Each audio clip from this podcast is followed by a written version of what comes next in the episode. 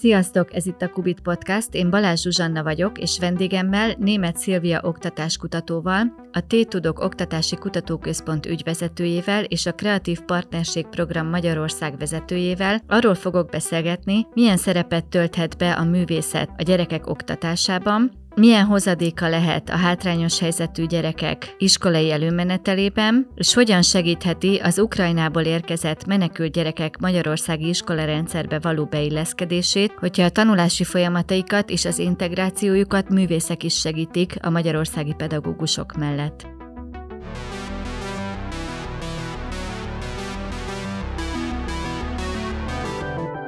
Megkérnélek, Szilvia, hogy mondjál nekem egy pár szót arról, hogy a T-Tudoknál és a Kreatív Partnerségnél mivel foglalkoztak pontosan? T-Tudok az egy klasszikus értékelés és kutatásorientált cég. Ez egy for-profit cég, aminek az a feladata igazából, tehát most már 2008-ban jött létre, azóta töretlenül működünk, és kimondottan az a feladatunk, hogy különböző oktatási programokat próbálunk értékelni, ezen kívül megrendelők által felvetett témákban végzünk kutatásokat, de ami különlegessé teszi ezt az intézetet, nem csak az, hogy független és magánalapítású, hanem hogy a méltányosság a fő témánk. Hogyan kapcsolódik ez a kreatívsághoz? Hát ez úgy kapcsolódik, hogy 2015 táján akkor már egyértelműen láttuk azt különböző pedagógiai programoknak az értékelése után, hogy mindenképp érdemes lenne egy olyan programot kipróbálni és bevezetni, fejleszteni, ami kimondottan a hátrányos helyzetű gyerekeknek az oktatási eredményességét növeli, és a tanulási motivációját is, de nem megszokott módon, hanem a pedagógusoknak is valami pluszt ad.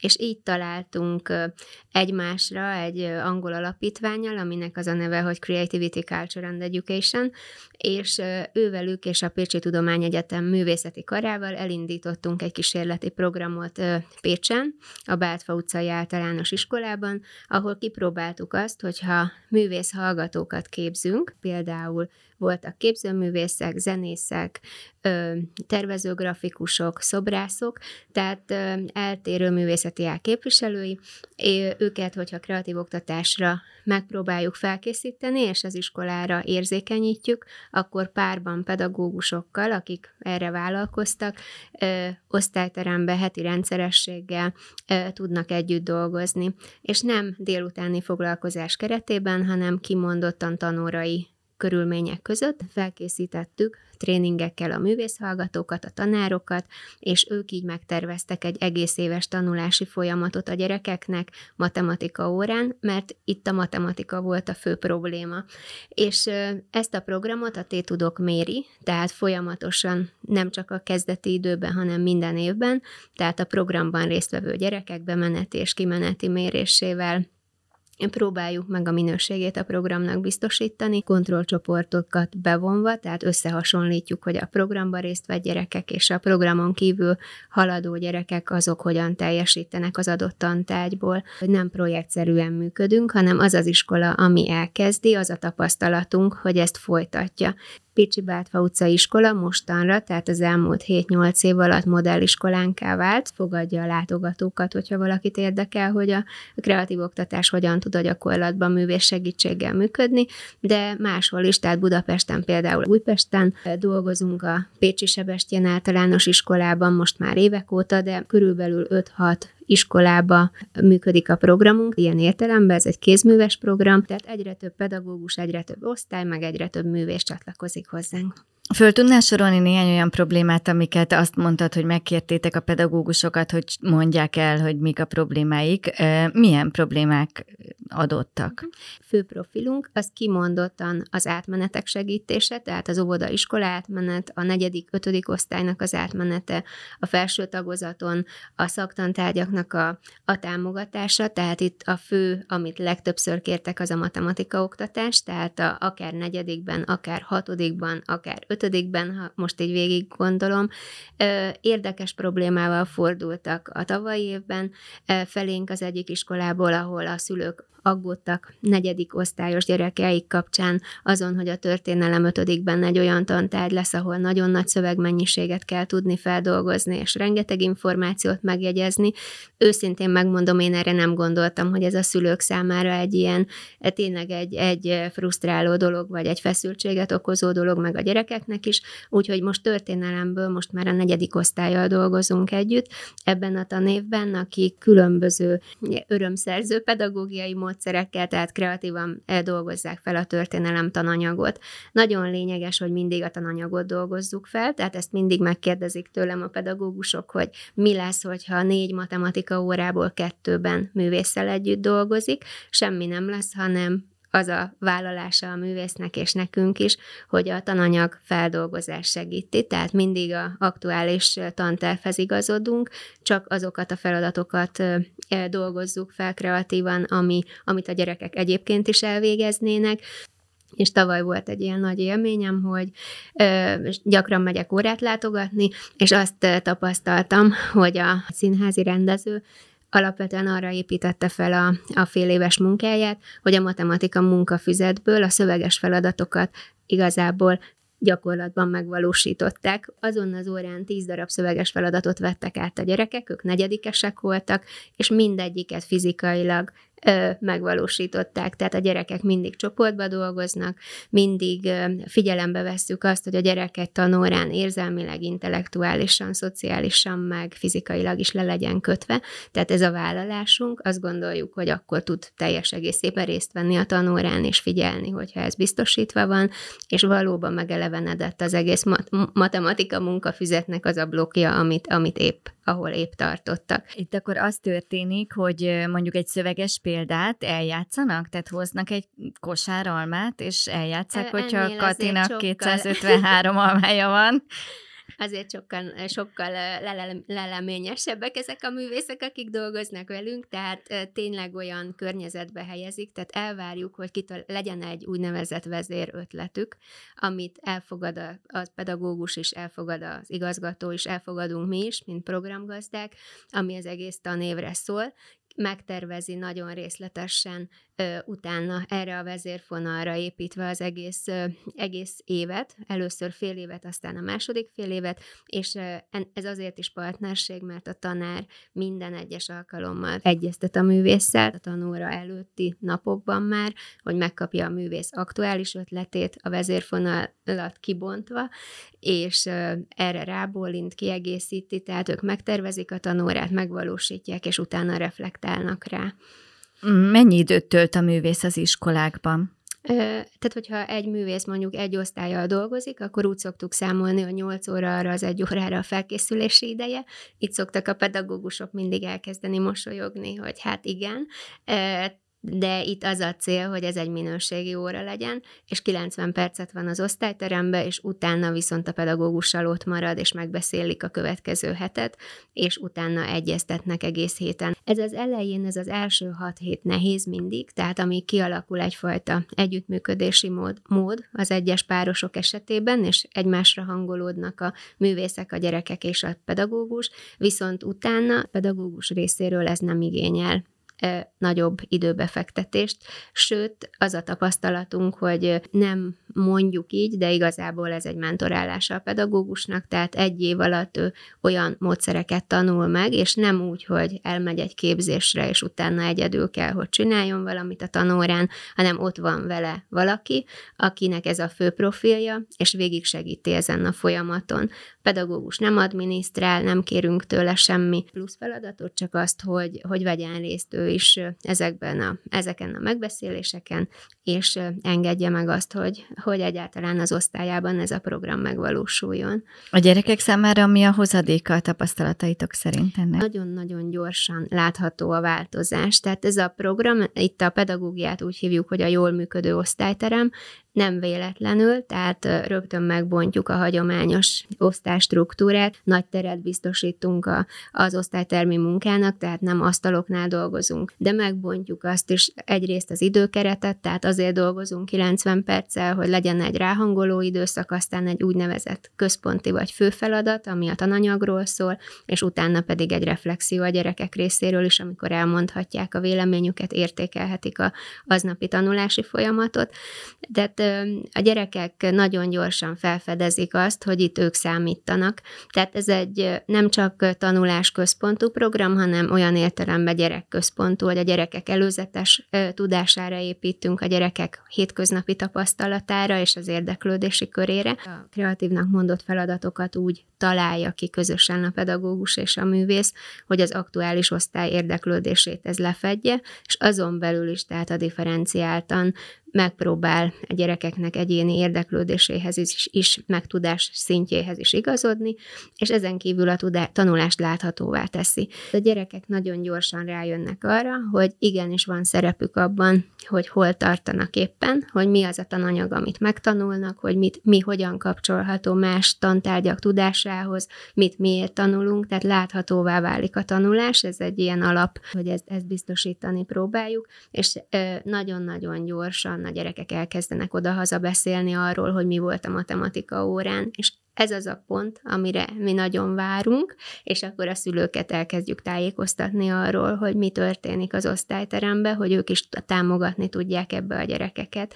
Az eredményük a méréseink szerint az osztályoknak javulnak, tehát a hátrányos helyzetű gyerekek esetében is így van, a kontrollhoz képest, és a pedagógus pedig sokkal felkészültebb lesz a végére, tehát olyan pedagógiai módszertanból, amit addig nem ismert. Ez egy egészen demokratikus rendszernek tűnik, főleg, hogy a gyerekek is visszajelezhetnek. Miket szoktak visszajelezni? Van a gyerekeknek az a rétege, aki mondjuk egy klasszikus frontális oktatásban nem is szólal meg, vagy nagyon nehezen bevonható.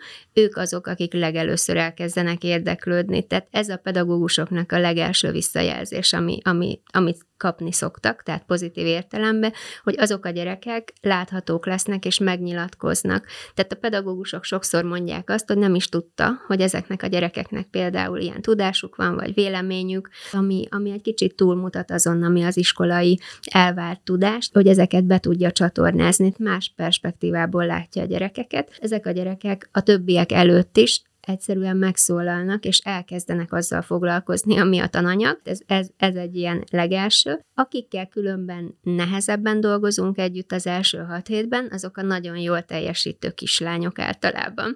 Például egy 6. osztályban kialakul, hogy ki az a 3, 4, 5 gyerek, akik úgy érzik, hogy ők tisztában vannak azzal, hogy itt mi az elvárás, megvan a megfelelő háttértudásuk, hogy ők mindig jól teljesítsenek, tehát ők be tudnak épülni abba az adott iskolai rutinba, meg rendszerbe, és ezt megbontjuk. Ők teljesen meglepődnek azon, hogy itt vannak más gyerekek is, akik elkezdenek jól teljesíteni, vagy hozzá tudnak szólni az adott dolgokhoz, sőt, van olyan, hogy mondjuk egy csoportmunkában jobban teljesítenek, mint ők, és ehhez az új helyzethez hozzá kell tudni szokniuk. Őrájuk például mindig odafigyelünk, hogy ők ezt ne kudarcként éljék meg az elején, nagyon szépen belerázódnak, mert tényleg fel tudják venni a ritmust, jó tudásuk van, tehát ezzel semmi gond nincs, viszont megrendíti azt a bevett rutint, ami az osztályba kialakul, vagy azt a hierarchiát, ami az osztályba kialakul. Mindig vannak olyan gyerekek, akik inkább az elején ilyen szemlélődők szeretnek lenni, nekik vannak bevett feladatok, amikor megkérjük őket, hogy ők dokumentálják az osztálytermi munkát, hogy próbálják meg vinni a híreket az egyes csoportok között, és nagyon gyorsan bevonódnak. Azzal párhuzamosan, hogy mondjuk az iskolai keretek között jól teljesítő kislányok szembesülnek azzal, hogy vannak olyan keretek, amiben esetleg mások is, vagy mások még jobban teljesítenek. Azok a gyerekek, akik korábban nem teljesítettek olyan jól, szintén tapasztalatot szerezhetnek ezek szerint arról, hogy ők is tudnak jól teljesíteni. Ez miben segíti őket? Hát ez egy rendkívül nagy élmény. Nekünk az elképzelésünk, hogy mindenkinek legyen úgynevezett nagyszerű tanulási élménye, tehát ez egy ilyen vezérfonalunk, tehát van is ilyen tréningünk, ami nagyszerű tanulási élmény nevet viseli. Az a tapasztalatunk, hogyha egy gyerek rendszeresen megtapasztalja azt hétről hétre, hogy igenis számít az ő véleménye, hogy ő hozzá tud szólni dolgokhoz, hogy odafigyelnek rá, akkor ő lesz saját tanulásának a forrása. Ez most így nagyon nagy túlzásnak tűnhet, de valóban ilyen ragyogó szemű gyerekeket látunk ezeken az órákon. Nem előíró, tehát a tanterv az előírás, nyilván a tanmenetet vesszük figyelembe, amit a pedagógus fölállít, de abban nem szólunk bele, hogy az egyes párok azokra az adott osztályokra milyen típusú ötletet visznek végig. És ez egy nagy szabadságot ad a művészeknek, tehát ezért érdekli őket ez a program. Tehát, hogyha adnánk egy receptet a kezükbe, hogy tessék, a ti kompetenciáitokra próbálunk támaszkodni, de megmondjuk A-tól Z-ig, hogy mit kell csinálni, az sokkal kevésbé érdekli azokat a művészeket, akikkel dolgozunk. Aki az adott szituációra tud jó ötleteket hozni, és abból a legjobbat kiválasztja, és azt annak a megvalósítását végigviszi, ez az a művészképesség, amire mi támaszkodunk. Ezek nem pont azok a képességek, amikre a gyerekek és a pedagógusok esetében is támaszkodni kellene? De igen, tehát ez vállaltan a úgynevezett 21. századi kompetenciákat próbáljuk megfejleszteni, tehát itt a kreativitás nálunk egy ötelemű rendszer. Azt gondoljuk, hogy az kreatív, aki tud együttműködni, aki kíváncsi, aki kitartó, a képzelőerőt, ami egyre inkább kiszorul az európai iskolából, és az 5. elem az pedig a fegyelem, amit nagyon sokszor itt magatartással szoktak azonosítani, de nem a magatartásra gondolunk, hanem arra, hogy vállaljuk azt, hogy technikailag is fejlődünk. Ezt az ötelemű rendszert használjuk, egyébként nem csak mi, hanem a tavalyi évtől kezdve az OECD is. Ez a program képviselte Magyarországot az OECD-nek a kreativitás fejlesztése programjában, ami egy ilyen mérföldkő az OECD esetében, mert az a PISA csapat csinálta, vagy mentorálta ezt a programot, aki a PISA méréseket is végzi, és ez az OECD-nek az első olyan programja, ahol a fejlesztés is a kutatás mellett megjelent. Tehát így nemzetközi viszonylatban is tudtuk követni azt, hogy ez a program ez egyáltalán hol tart, milyen eredményeket ér el. Említetted a magatartás és a fegyelem kapcsolatát, ami, ha jól értem, a ti értelmezésetekben egy meglehetősen laza kapcsolat. Egyre gyakrabban esik arról szó, hogy a magatartás problémás gyerekektől hemzsegnek a magyar osztálytermek. Gondolom, hogy ez azokban az iskolákban sincs másként, ahol dolgoztok.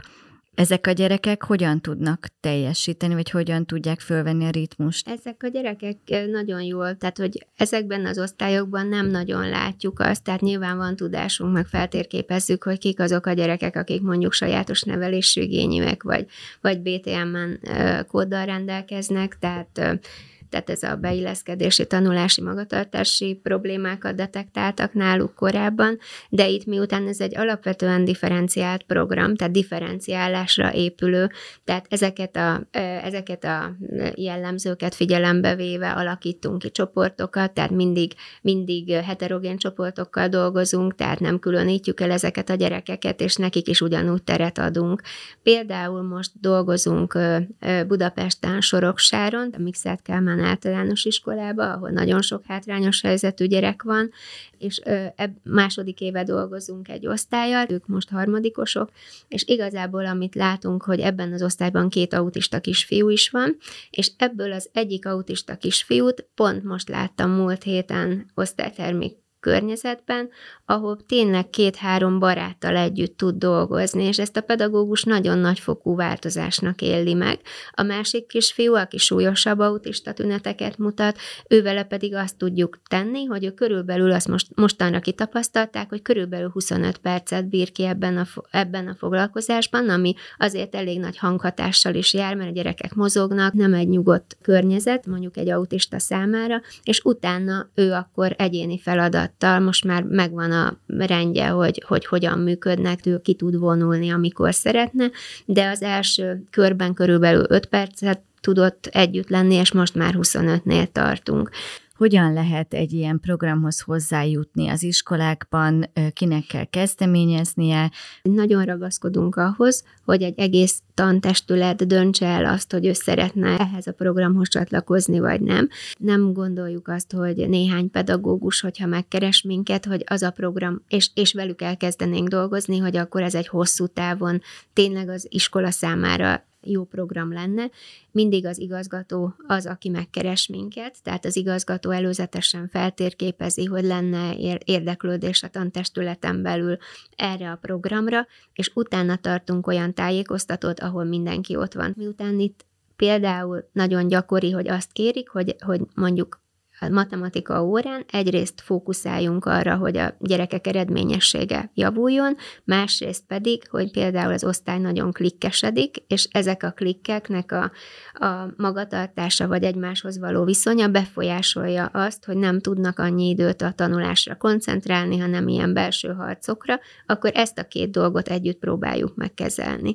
Ezért is szükséges az, hogy a tantestület az együtt döntsön erről. Volt ilyen tapasztalatunk, ahol az igazgató úgy gondolta, hogy ő tudja, hogy kinek van erre szüksége, az tényleg mindenki számára egy nagyon nehéz helyzet. A pedagógus úgy érzi, hogy rá van erőltetve valami, amihez nincs kedve. A művész, aki nagy lendülettel megérkezik, egy olyan pedagógussal kell, hogy dolgozzon, aki tényleg a háta közepére kívánja őt, és a gyerekeknek is ez egy nem pozitív példa, nem rossz együttműködéseket szeretnénk modellezni a gyerekek számára, de felnőttek között, hanem kimondottan jókat. Amikor elkezdtük ezt a programot, akkor egy olyan iskola is csatlakozott, ahol egy emberként a pedagógusok megjelölték a 6. A-osztályt, hogy mindenképp velük kellene dolgozni. Nem is volt egyfajta vita vagy gondolkodás, hanem mindenki tényleg egy kórusban mondta, hogy 6. A, és akkor kérdeztük, hogy miért, és kiderült, hogy ez egy olyan osztály volt, ami hátrányos helyzetű többségű osztály volt, és annyira nem tudták kezelni ezt az osztályt, hogy az iskolán kívül egy ilyen kis fészerszerű, felújított épületben volt ez az osztály már akkor. Ott az egy szaktanterem volt, tehát kint az udvaron, és oda őket kitelepítették. És ezt nagyon nagy sikernek veszem a mai napig, hogy ezeket a gyerekeket sikerült úgy visszaintegrálni, hogy 8-ban ők szervezték az iskolának a ballagását, és ezeknek az gyerekeknek az utókövetését évekig figyeltük. Tényleg olyan iskolákba kerültek, akár szakiskolába, akár érettségit adó iskolába, amit el is végeztek. A hátrányos helyzetű gyerekek mellett traumatizált gyerekekkel is foglalkoztok? Vagy van hangsúly a programotokban traumatizált gyerekeken? Most kimondottan pont az Ukrajnából érkező gyerekek kapcsán szeretnénk jobban foglalkozni ezzel a témával. Traumatizált gyerekek nagyon kevesen voltak szerencsére eddig a programban, tehát akikről iskolapszichológus is felhívta a figyelmet, hogy traumatizált valamilyen szempontból, de olyan gyerekek, akiknek nagyon rendezetlen hátterük van, tehát, hogy alapvetően napi nehézséggel küzdenek, olyan nagyon sok van a programban. Őket klasszikusan nem nevezzük traumatizált gyereknek, de nagyon nehéz életkörnyezetekből érkeznek gyerekek, akikre odafigyelünk külön. Ezt onnan is egyébként lehet látni, hogy ők hihetetlenül kapcsolódnak a művészekhez. Egy év után ezek a művészek elhagyják az osztályt. Tehát, hogy hogyan tudjuk jól kivonni, úgymond ezeket a művészeket az osztályteremből, hogy ne okozzunk sérülést. Ezt ma már sokkal jobban tesszük, meg ebbe pszichológusok is tudnak segíteni, hogy mi az a határ, amíg egy művész engedje magához a gyerekeket, pont a gyerekek érdekében, hogy ez ne okozzon traumát. Az ukrajnai gyerekek esetében azt gondolom, hogy nagyon fontos közös felelősségünk van. Ezek a gyerekek, akik valóban rendkívül traumatizáltak, hogyan kerülnek be az osztályterembe, és hogyan tudnak ott egyáltalán létezni, és hogyan tudjuk mind az iskola oldaláról, mind a befogadó gyerekek oldaláról, és mind a menedékes gyerekek esetében ezt a biztonságos környezetet biztosítani. Többnyire, amikor problémákról esik szó az Ukrajnában menekült gyerekek beiskoláztatásával kapcsolatban, akkor a nyelvi nehézségek szoktak hangsúlyt kapni, de hát a nyelvi nehézségek azok nem feltétlenül merítik ki a problémák teljes tárházát. Hogyan lehet ezt pedagógiailag megközelíteni? Hogyan érdemes?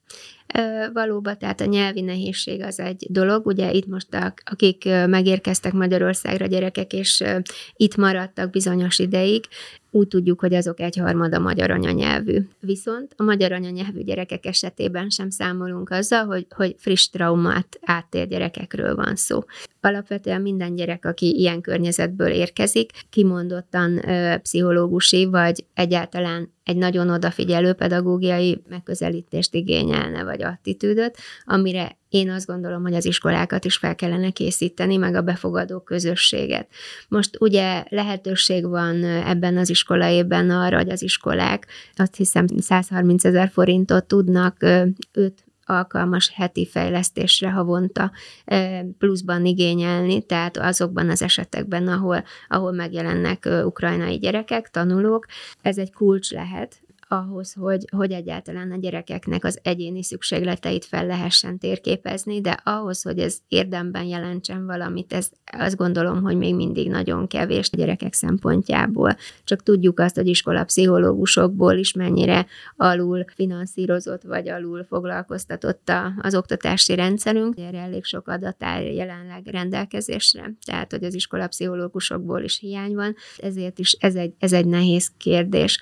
Az angol nyelv, a matematika, amiben az ukrán gyerekekre több mérés is azt mutatja, hogy ők elég jól teljesítenek. Mondjuk a PISA mérések szerint a 15 évesek körében ez kevésbé látszik, de mégis, tehát vannak olyan helyi kutatási eredmények Ukrajnában, ami a matematikai kompetenciákba mutat egyfajta erősséget. Az angol nyelv és a testnevelés, ez a három, amit ki szoktak emelni. Itt az angol nyelvtudásra lehetne mindenképpen építeni, ami én szerintem itt a Kreatív Partnerség program alapján egyértelműen lehetne mondani, hogy pozitív élményhez kellene juttatni a gyerekeket, olyan pozitív önbizalomerősítő élményekhez az iskolában, ami elősegíti azt, hogy ők egyáltalán így a jövőbe tudjanak egy kicsit pozitívabban tekinteni, vagy tudjanak beilleszkedni az osztályterembe, egy hideg integrációba, amikor csak beültetünk gyerekeket egy adott iskolába mindenféle egyéb felkészítés nélkül, ez nagyon nehezen megvalósítható. Fennáll a veszélye, hogy ezt az 5+ fejlesztést, amit 130 000 forintért biztosíthatnak az iskolák, esetleg arra fordítják, hogy mondjuk magyar nyelvből korrepetálják őket, magyar történelemből korrepetálják őket, amiket nyilvánvalóan nem tanultak Ukrajnában. A matematika készségeiket megpróbálják fejleszteni, tehát nem áll-e fönn a veszély annak, hogy ezek elsősorban külön órákat jelentenek, és nem a hideg integráció megszüntetését? Néhány iskolának a pedagógusával sikerült beszélnem, akik részt vesznek ilyen fejlesztésbe.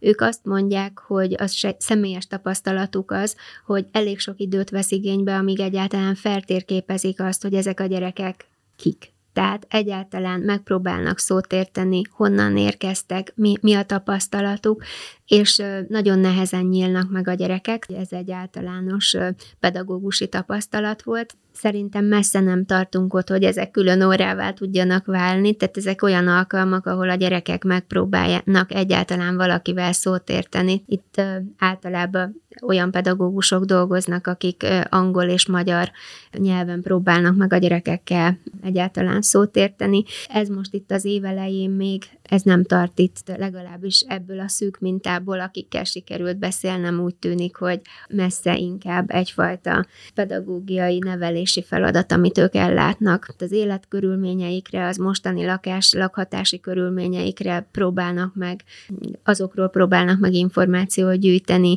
tanácsot adni szülőknek, hogy egyáltalán hova forduljanak, tehát sokkal inkább ez még egyfajta szociális pedagógiai munka, amit ők végeznek.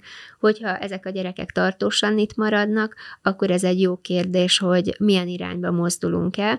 Ugye a 2000-es évek elején egy interkulturális pedagógiai rendszer működött, ami 2005 után megszűnt, tehát itt olyan iskolák vettek részt benne, mint például a Dob utcai Általános Iskola, ami kimondottan egy ilyen központja volt a külföldi gyerekek oktatásának, vagy befogadásának. Elég sok tanulmány született arról, hogy ez az interkulturális pedagógiai rendszer hogy működik, vagy hogy működött akkor a gyakorlatban. Ezekre mind érdemes lenne most újra visszatérni, és azokat a tapasztalatokat, ami az interkulturális nevelésben összegyűlt, és ez elég sok tapasztalata volt az akkori iskoláknak, pedagógusoknak most kamatoztatni, és a magyar, mint idegen nyelvoktatás, tehát ez egy másik terület, aminek a tudását, tapasztalatát, ami egy valós disciplína, felhasználni és becsatornázni. Segédanyagokkal, workshopokkal kellene a pedagógusokat, akik most ezzel szembesülnek, és nincs korábbi tapasztalatuk, egyértelműen segíteni.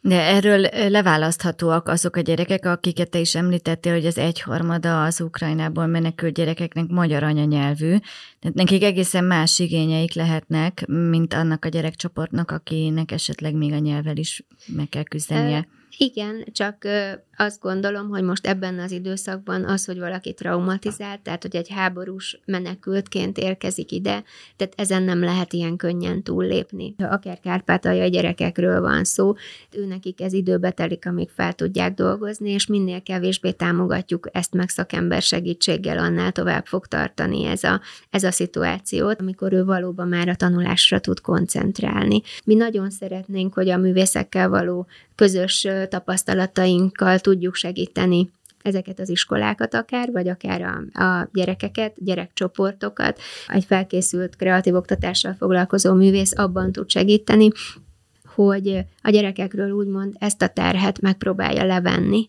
Nagyon emlékezetes maradt nekem, amikor az egyik angol szakértő, látva az itteni munkánkat, azt mondta, hogy hátrányos helyzetű gyerekek esetében ő dolgozott Indiában elég sokat, és azt mondta, hogy az a különbség, ahogy az indiai gyerekeknél egy sokkal kevésbé traumatizált helyzetet lát, de most itt a trauma alatt ő azt értette, hogy szó szerint azt mondta, hogy a itteni hátrányos helyzetű gyerekeknek a vállát, mint hogyha egy nagy teher nyomná az iskolában.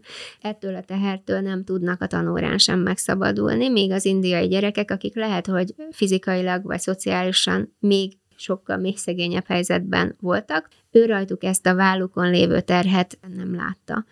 És ezzel kezdtünk el dolgozni, hogy hogyan tudjuk ettől a tehertől legalább 90 percre a gyerekeket megszabadítani, és hogy ez hosszantartó élmény maradjon a számukra, meg ennek hatása legyen, és ugyanezt szerintem ezzel a művészet alapú, de mégiscsak tananyagközpontú pedagógiával meg lehet valósítani menekült vagy menedékes gyerekek esetében is. Meg lehet valósítani azt, hogy a vállukat nyomó tehertől 90 percre kicsit megszabaduljanak. Hogyan lehet azt, amit szintén említettél, az önbizalmukat növelni, mert vélhetően erre is szükségük lenne? Mindenképpen, tehát ez a Kreatív Partnerség Program, ez egy önértékelés növelő program. Azt próbáljuk meg elérni, hogy érezzék azt, hogy mi az, amiben ők kompetensek. Van egy olyan európai mérés, amit használni szoktam tréningeken, ami azt mutatja, hogy ha mérjük a Európa szerte a harmadik évfolyamnak az önbizalmát, és azt, hogy mennyire érzik kompetensnek magukat a jövőjüket illetően, tehát hogy mennyire érzik úgy, hogy az iskola felvértezi őket olyan kompetenciákkal, amit ők kamatoztatni tudnak, és ez a úgynevezett well-beingükre vagy jólétükre is hatással van, akkor harmadikban ez nagyon magas, ez hatodikig nő, és Európa szerte hatodik után van egy drasztikus törés. Mind a lányok, mind a fiúk esetében, ami alapvetően 10. éri el a mélypontot. Ezért nekünk ez a 6. való fókuszálás, tehát 4., 5., 6, ez egy ilyen kulcs. Megpróbáljuk ezt a törést, azt nem mondanám, az túl ambiciózus lenne megszüntetni itt a trendek ellenébe, de mégiscsak kitolni, vagy nem ennyire drasztikussá tenni. Ez nyilvánvalóan egyrészt van egy pszichológiai háttere, tehát ez a tinédzserkorba érésnél, tehát van egy másfajta kompetencia érzet, mint kisgyerekkorba, ez természetes, de az, hogy ez ennyire drasztikus és folyamatosan zuhanó tendenciát mutat, ez nem lehet véletlen. Ez egyértelműen azt mutatja, hogy ez a fajta itt nálunk, ez a proszosnak nevezett oktatási rendszer, ez nem megfelelően támogatja a gyerekek önbizalmát, önértékelését és kompetenciaérzetét. Sokkal inkább szükség lenne arra, hogy a gyerekeknek a pozitív tapasztalatait megsokszorozzuk, és megerősítsük azokat a kompetenciákat, amit ő úgy érez, hogy már kezd kialakulni. Nem egy hiányorientált pedagógiát érdemes támogatni, hanem az erősségekre érdemes fókuszálni és azokat megerősíteni. Ezért lenne érdemes az ukrajnai gyerekek esetében is feltérképezni, hogy mik azok a kompetenciaterületek, amikre építeni lehet, mi az, ami mondjuk az ő tudásukba éppen erősség. És amiről nem beszéltünk, de én fontosnak tartanám, hogy mint ahogy Csehországban is lehetővé teszik azt, hogy az ukrajnai online oktatáshoz kapcsolódjanak a gyerekek, hát ez magyar viszonylatban is rendkívül fontos lenne. Ez a fajta kapcsolat az, ami nem csak tananyag átadás nyilván az online térben, hanem egyfajta tudósítás, meg egyfajta visszacsatolás arra, hogy éppen odahaza mi történik. Ezt legitim módon el kellene fogadni. Tankötelezettek, akik megérkeznek Magyarországra és 16 év alattiak, és magyar oktatási intézményben tudnak ennek a tankötelességnek eleget tenni, tehát hogyha ő az online ukrán oktatásba kapcsolódik be, azt nem fogadjuk el, de itt egy hibrid oktatással, tehát a magyar iskolába való részvétel ugyanúgy fontos, tehát hogy gyerekek között legyen, hogy személyes kapcsolata legyen, de hogy kapcsolódni tudjon hivatalosan is az ukrán online oktatáshoz, ez egyenlően fontos kellene, hogy legyen. Mert ezek szerint, hogyha követni akarja az ukrajnai óráit, akkor azt a magyar órák után tudja csak megtenni. Ez egy kettős nehézséget okoz nekik az iskolában olyan magában. Olyan értelemben nem, hogy az ukrán online oktatás ez délután van eleve, ez 3 órától van fél hétig, ez nem lenne rossz, tehát egyrészt a gyerekeket le is köti, másrészt pedig van egy állandó kapcsolódás magához az ukrán addigi tapasztalataikhoz is, tehát igaz, hogy online módon, de mégis egy olyan kapcsolódási pont, amit hogyha szóba hoznánk a magyar délelőtti oktatásban, tehát hogy nem elhallgatnánk ezt, hanem megpróbálnánk támogatni, és gondolom az egyéni fejlesztők ezt meg is próbálják tenni, reményeim szerint, akkor a gyerekeknek ezt a törést, ami a mostani helyzetüket jellemzi, ezt kevésbé, tehát ezt egy kicsit csiszolni lehetne vele. Ugyanakkor viszont, ha reggel 8-kor megjelennek egy magyar iskolában, és délután fél hétig vesznek részt az online óráikon, akkor ez egyúttal azt is jelenti, hogy utána ülhetnek neki az esetlegesen kapott házi feladatoknak. Mennyi ideig lehet így működni? Hát ez rendkívül megterhelő, tehát mi a saját programunkban is azt gondoljuk, hogy a gyerekeknek az adott időt kell kihasználni, tehát ezért is tanórai rendszerbe gondolkodtunk. Nagyon nem vagyunk hívei annak az árnyék oktatási rendszernek, amiben a gyerekek tömegesen vesznek részt, tehát hogy az iskolának a nem minőségi munkáját délutáni vásárolt órákkal próbáljuk meg kompenzálni, valóban tanórát próbáljuk kihasználni maximálisan, viszont ebben az esetben, tehát egy háborús menekült helyzetben ez egy kicsit más. Az, hogy most a gyerekeknek az erőforrásait ezt jobban leköti, ez természetes, viszont itt a kapcsolódást, hogyha így lehet megoldani, én ezt mindenképp inkább fontosabbnak tartanám, és amit például a Menedékegyesület is próbál biztosítani, meg más civil szervezetek is, tehát a művészetterápiával próbálnak meg gyerekeken segíteni, vagy olyan művészeti délutáni foglalkozásokkal, pedig a stresszoldást, a feszültségoldást, a traumakezelést, tehát kimondottan művészeti foglalkozásokon próbálják megoldani. Említetted, hogy Európa szerte megfigyelhető az a jelenség, hogy a gyerekek önbizalma az iskolai éveik számával egyre csökken. Ezek szerint nem csak a magyar oktatási rendszer rákfenéje. Vannak jó példák is? Amit idéztem, ez egy európai mérés, tehát hogy ez egy átlagértéket mutatott. Nyilván vannak jó példák, tehát akár Magyarországon, akár máshol is arra, hogy hogyan lehet ezt kezelni. Ez egy valóban egy általános jelenség, ami kimondottan ezt kezelni, erre így külön jó gyakorlatokat én személy szerint nem tudok. És az örök állatorvosi ló, a finn példa? Ja, tehát a finn példa esetében a finn példával személyes kapcsolatunk is van, vagy a programunknak van kapcsolata. 3 évvel ezelőtt a Finn Kulturális Minisztérium, Kulturális és Oktatási Minisztérium egyik osztálya megkeresett minket, hogy a Kreatív Partnerség Program alapján segítsünk kidolgozni egy olyan finn programot, tehát ami Finnországban használható, és azt a problémát próbálja megkezelni, hogy Finnországban 1 órakor vagy 1:30-kor véget ér az oktatás, viszont nincs az iskolába délutáni foglalkozás, és nagyon sok szülő esetében, főleg kisebb gyerekeknél ez problémát okoz, hogy a gyerekeknek az idejét az ő munkaidejükkel hogyan tudják összehangolni, és egy olyan programot kerestek, ami kreativitást fejleszt, viszont tanórai környezetben megvalósítható, és így alakult ki a Kreatív Partnerség Magyarország program segítségével a úgynevezett kíváncsi osztály, vagy Curious Class program, ami jelenleg harmadik éve fut Finnországba, ez egy nagy büszkeségünk igazából, hogy 90 pedagógust tudtunk képezni, ők azóta is használják művészekkel együtt ezt a programot,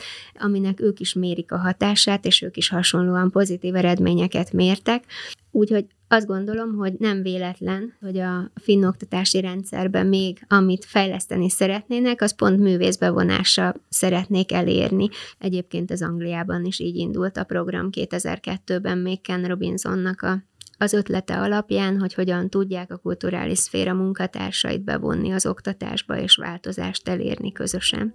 Köszönöm a figyelmeteket, ennyi volt a mai Qubit Podcast, iratkozzatok fel a Spotify-on és a YouTube-on a csatornáinkra, és kövessetek minket minden lehetséges fórumon.